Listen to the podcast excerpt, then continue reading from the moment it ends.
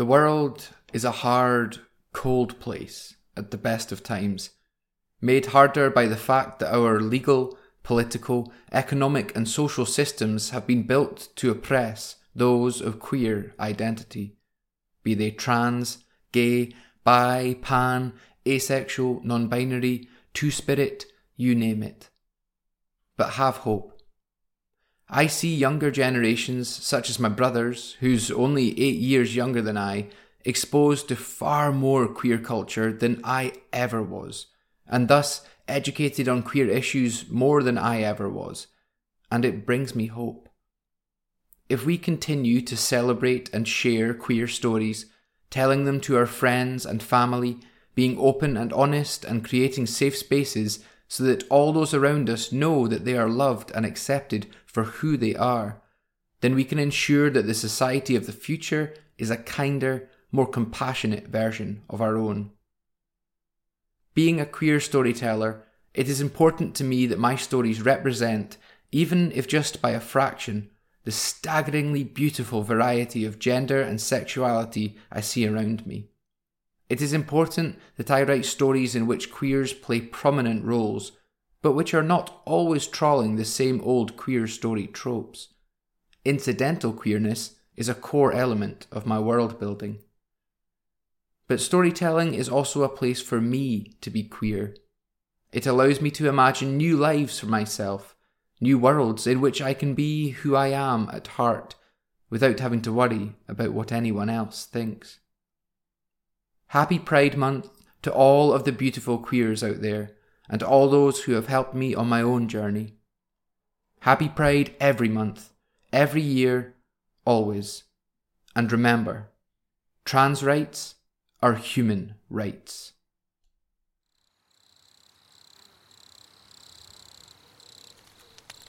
Welcome to Stories from the Hearth, the podcast for tall tales and fantastical fiction short stories the likes of which you might have once heard a wandering bard tell to a group of villagers gathered around the fire.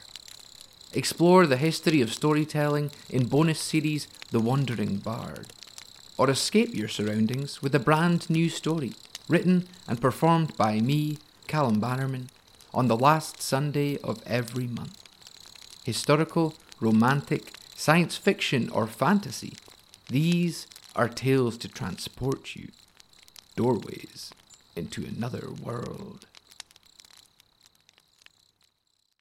Hi, I'm Cal, and if you're new to Stories from the Hearth, then there's a few things you might like to know. This podcast is an experimental artistic space, kind of like a painter's studio or a DJ's headphones. It is a place where I can try new things, make art, and share it with others in the hope that it might bring some comfort, value, and escapism to their lives. It is also a means to an end. After all, it has been my dream ever since I was wee to tell stories for a living.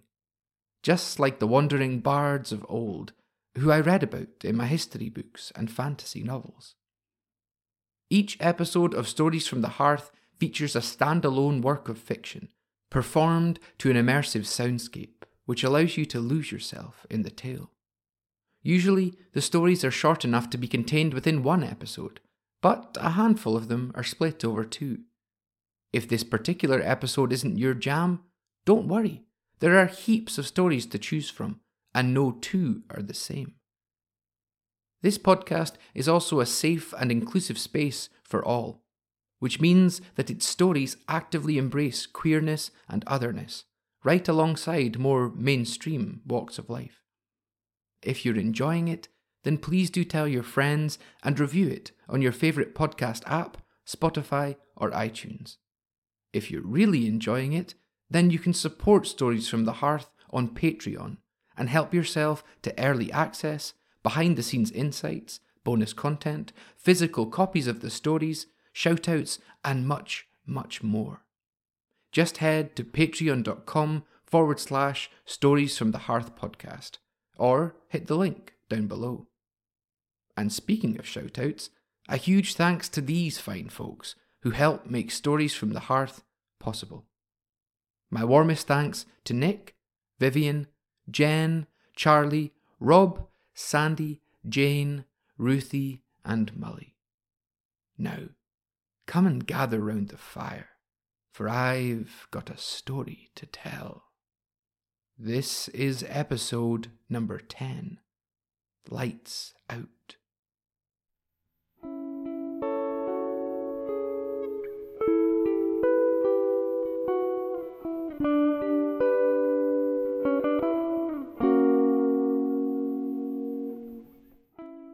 I think we were all a little disappointed with how things ended for the human race.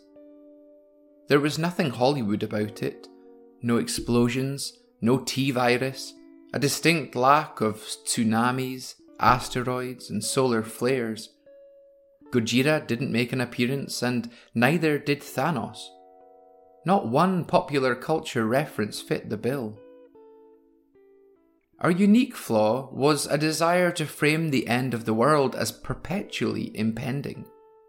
My Gigi was a psychologist and my Baba an anthropologist, so together I'm sure they could have explained why people did this. But I? Well, I tell stories. I can give you only stray thoughts and muddled theories. By my reckoning, we conjured catastrophes because we desired something to aim for. The promise of a way out should all go to hell anyway. The end of the line provided a tangible importance to our lives. Instead of counting ourselves as one among 9.8 billion successful sperm egg combos, destined to live out a life of consumption, procreation, and hibernation, we brought into being a reason to exist. Armageddon. It was written in the holy books before they went out of fashion, and subsequently in tabloid headlines. Blockbuster movies envisaged it with a hundred different scenarios, each set just a decade or two in the future. Novels and poetry imagined life post apocalyptic, dystopias and utopias bereft and brimming with the resilience of the apex species Homo sapiens. We humans were a global society of obsessive compulsives, guzzling down Mayan calendars, millennium bugs, stock market crashes, global warming, atom bombs. When one passed and nothing changed, we called it survival, not idiocy. We were still casting stones of the apocalypse in our moving picture rooms the faces of neurotically anxious children illuminated by the light from their pocket mirrors, when first it became apparent that the end of the human race was already underway.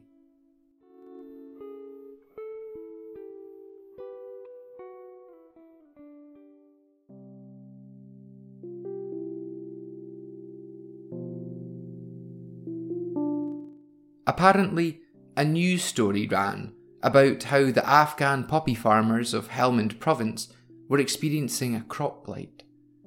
The following week, NHK's Japanese Afghan correspondent reported that it wasn't a blight, but a massive crop failure.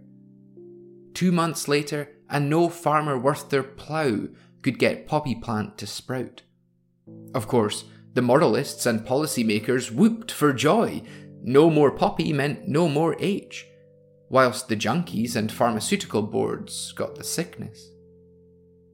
My grandparents told me that the failure of the poppy crop soon spread worldwide, with explanations as varied and as colourful as the responses to it, but no real concrete evidence on theories either way. Though they also said that few people really took notice. Only later, when they were in their 30s and pregnant with my mum, when not just poppy, but wheat, carrot, daikon, sweet potato, cotton, grape, and coca crop were as extinct as the bumblebee, did it dawn on Earth's dwindling human population that somewhere down the generations, humankind had taken a turn for the complacent. According to the others, Lights Out was a gradual, dull, and largely undramatic episode in human history they said that the last volt of grid electricity trembled through the last underground conductor to power the last lamp, by my mum's last bed in a maternity ward the day I was born. Some of the others called me by a name which meant the first light of a new day. They said I was blessed not to have known the old life, not to be able to mourn for it, but I think my father always disliked that name. My mother was part of that old life, and for the few years I knew my dad, he was often sad about that. Sad or angry. Angry at the world. Angry at his parents' generation or grandparents' generation. Angry at me.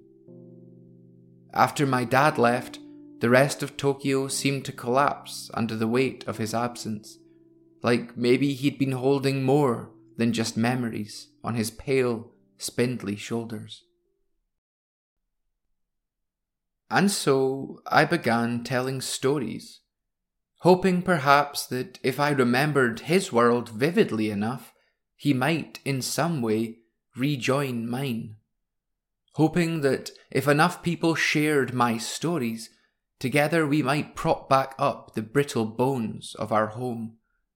You see, us survivors love stories of the old world, more so perhaps than our own memories. It seems odd in a world where we must scavenge and hunt for our food. When at 13 I enjoyed my last taste of tinned edamame, by then already years out of date. Odd that stories should hold any currency, and yet they do. Hmm. currency. My grandparents told me all about that concept, about money before they died. They said that in their time, the earth had overflown with food. Food and music and transportation and space and technology and medicine. Healthy living, I guess you'd call it. Seems they had enough of everything that no one should have wanted for anything. But then there was this thing called money. Money, Gigi said, was a number you were assigned at birth. Apparently, if you were lucky, over time you could increase that number a couple of digits. Of course, then there were the pandemics, the earthquakes, and wars when almost everyone's number dropped, though I never really understood why. Anyway, though there were enough resources to go around, in my grandparents' time, you could only actually enjoy them when your number got high enough, and for most people, it never did. Today, we don't have money. No currency of any kind, really. We take what we can and share it with whoever's left. But stories, well, if the gift of storytelling could be likened to money, then I guess you could say my number's pretty high. In exchange for a good story, especially a story from before lights out, folk will give almost anything. After all, how do you think I came by the edamame beans?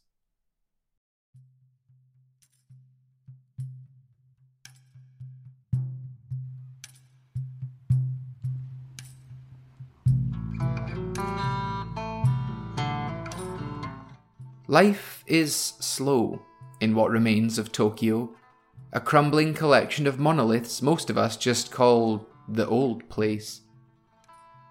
For a long time, the old place has been a good place to call home. In the guts of the city, massive storage tankers beneath empty 7 Elevens, concealed vaults in the bellies of mansions, or in the subterranean levels of hospitals, we discovered reserves of fuel, food, medicines. Some of us found weapons stashed in evidence lockups or police riot rooms, which we used for hunting. In supermarkets and in restaurants were stores of canned goods, stacked alongside immeasurable litres of cooking oil, which at a push could power generators. All said and done, the transition from lights out to the lives we lead now was at least softer in the old place than for those stuck elsewhere. To most survivors in the early years, nothing outside of petrol, oil, cans, and pills mattered much. But to me, the real treasures could be found where few cared to look. Refuse dumps, for one. Umenoshima and Uminomori, trash heap islands in Tokyo Bay, were the regular sites of my scavenger hunts. Beaches, too, and the banks of the Sumida often excited me more than, say, an overlooked storage cupboard in a grocery store. I had my grandparents' tales, of course, but by the time I was old enough to really listen, their stories had become confused, half remembered, or all the way forgotten. The treasures I uncovered trawling the shores of places like Umenoshima painted a fuller picture of life in the old world than their stories ever could have. Among my finds, which I keep now in neat stacks and arrangements, like the ancients used to keep their houses, are thousands of flimsy, opaque plastic hoops. Perhaps jewellery, perhaps packaging, or, I like to think, just maybe a part of wedding rites. The couple symbolically joined at the wrist, bound in plastic. Branded pocket mirrors are abundant too, decorated with bitten apples, embossed buttons, camera lenses, and unrecognisable words like Samsung and Huawei.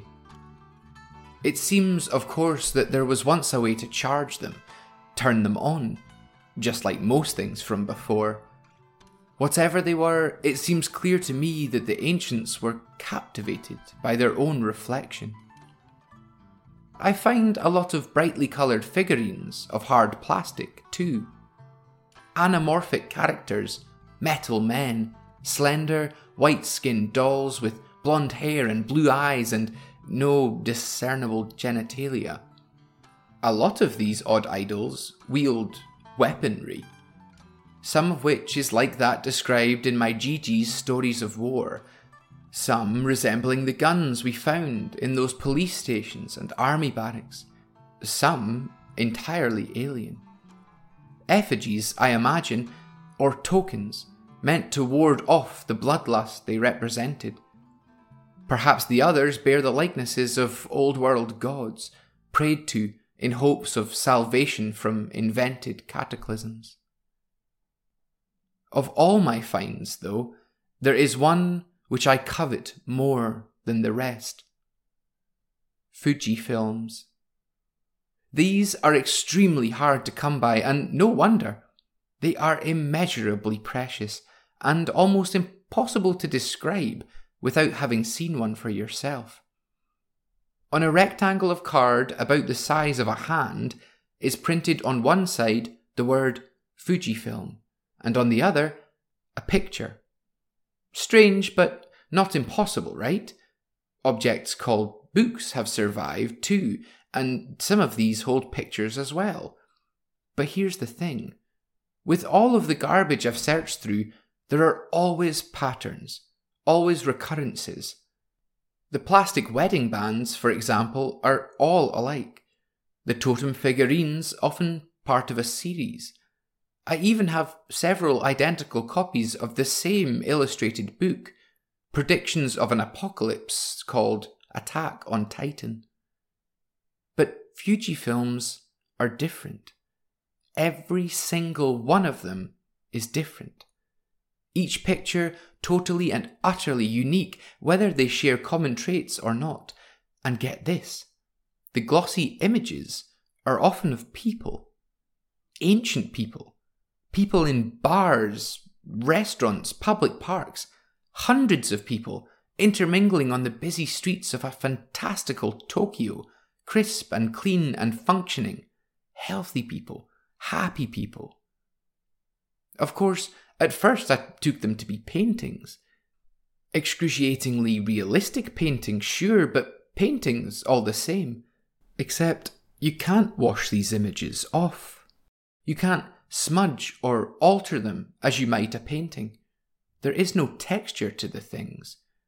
Fujis are exactly smooth, like they were just made that way.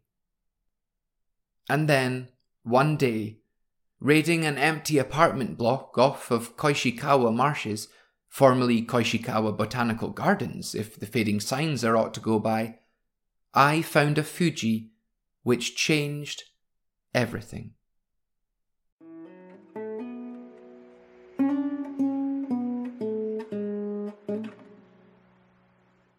Under the awnings of a whitewashed cafe, sat at a circular table shiny with metal, one shaven leg curled over the knee of the other, was pictured a woman. From between two fingers of her right hand, she dangled a thin white stick, about two inches long. Something I recognised as a cigarette, having found countless stubs of the things acetate filters outliving the tobacco plant by many decades. In her left hand, she clutched one of those fancy pocket mirrors. She wore a wide and floppy hat, her eyes hidden behind a pair of heavy sunglasses, and her face was tilted slightly from the focal point of the image, perhaps shy. Despite it all, I recognized her. She was my grandma my Baba, only younger. Perhaps as young as I was in that moment.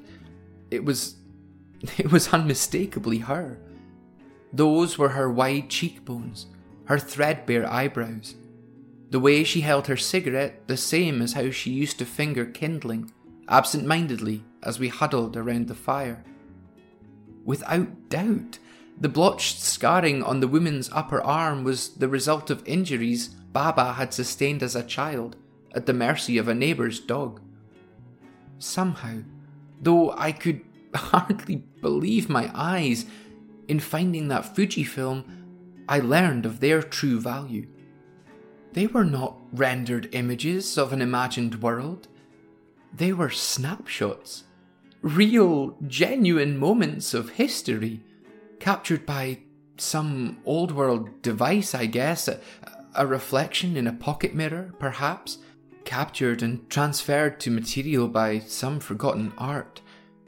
Though my grandma was long gone, her face fading from memory with each passing year, now suddenly she had been returned to me, preserved eternally in my hands.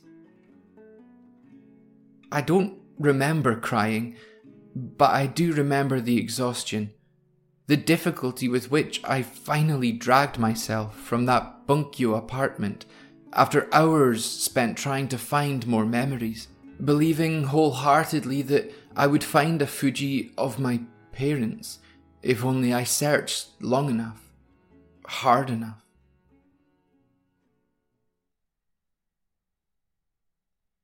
People come to me now from far and wide they hear of the woman called the first light of a new day, the one who resides in the old place, and when they reach me, they don't know what to say. But I do. That's why they come, after all. And I begin, always, with a picture captured on the reverse of a Fuji film. A woman at a table, gentle smile on her lips. My Baba and many of them weep. They ask how it could be possible that she is both there in my hand and yet gone from this earth. They want the same for themselves. They feel the way I felt as I crawled hands and knees from the Koishikawa marshes, my world at once enlightened and shattered. And so we look together through my stack of maybe 100 Fujis collected over the years. We take time with each, and I relay the stories behind them. It doesn't matter if the stories are real or not. It doesn't matter how close I am to the reality stored in those images. All that matters to my visitors is the reanimation of the picture which my stories allow. Of course, they all hope to find in my Fujis a certain someone, a long lost relative, a friend, an acquaintance, anyone from before the darkness. And some do.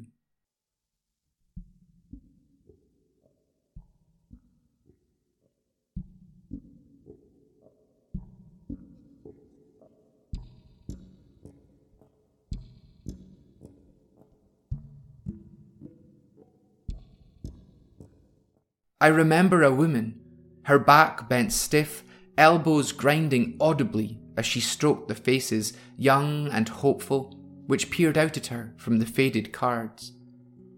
She had travelled hundreds of miles on foot from the mountain holdouts of Niigata Prefecture to the urban sprawl of old Tokyo, just to taste the old world. And there, midway through the pile of memories, she found herself. Barely 19 years old, face pressed against her wife to be, though she told me back then they had not yet uncovered their love for each other. I remember expecting the tears I'd seen in others, and yet the old lady had shed none. She only looked at me, bowed in thanks, and smiled. Then she placed the Fuji face down atop the viewed pile and continued flicking through the others. I remember telling her, somewhat dumbfounded, that the Fuji was hers, that she could keep it, that she should. But she just laughed and shook her head. You should have it, she said, her voice a whisper. Another story to tell.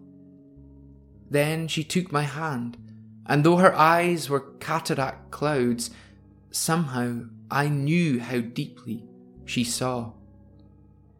They are always with us, you know, whether you can see them or not. It is a gift beyond any to see her face again. But she was always there. She was always here. She gestured then to the air, the concrete, the weeds growing around us whoever it is you ache for, my dear. They are in everything you touch, everything you see, hear, breathe. You need only open your heart. And as quickly as she had entered my life, the old woman left. I remember walking with her to the edges of the old place, past which grew only jungle and wasteland. Her journey back north would be arduous, and I remembered wondering if she hoped to make it. As she took her leave, she turned one last time and spoke. Oh, and sweetheart, she said. Yes? They're called photographs.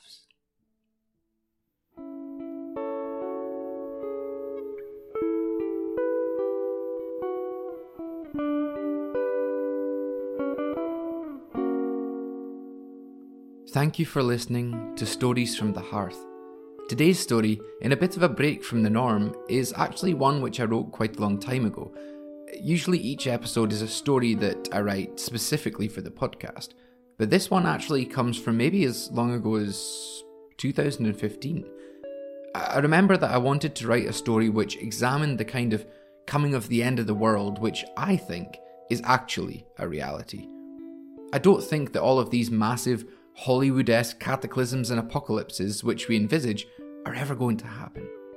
Sure, the dinosaurs were wiped out by the meteor that crashed into the Yucatan Peninsula in Mexico, but events like that are so rare that when we think, oh, you know, the world is going to collapse because of the millennium bug, the Mayan calendar predicts the end of the world, or, or you know, this zombie apocalypse is going to happen, I just don't believe any of that. I think it makes for great storytelling, but I think that what will actually happen is that we will just consume and stumble our way out of existence. I really feel that what will actually happen is a slow, dull, kind of boring series of famines and water shortages and pandemics until the human race is left extinct or on the verge of extinction. That was the impetus for this story, and then I thought, in this fictional lights out period of human history, I wondered how those future beings, how those future survivors would think of us. What would they make of our gluttonous, greedy society? What would they make of our phones, which in this story the protagonist knows only as pocket mirrors? Or of plastic figurines, and pictures, and TVs? What would a future society make of all this when they were living in such scarcity? Thank you for listening to this month's Story from the Hearth. If you liked what you heard, please do subscribe and share this podcast with friends, family, and anyone you know who could use just a half hour's respite from the chaotic energies of the everyday. You can also now rate podcasts on Spotify, so if you're listening to it there, why not drop us some stars? If you wish to support the podcast more directly, please head to my Patreon by hitting the link in the description down below or heading to patreon.com forward slash stories from the hearth podcast.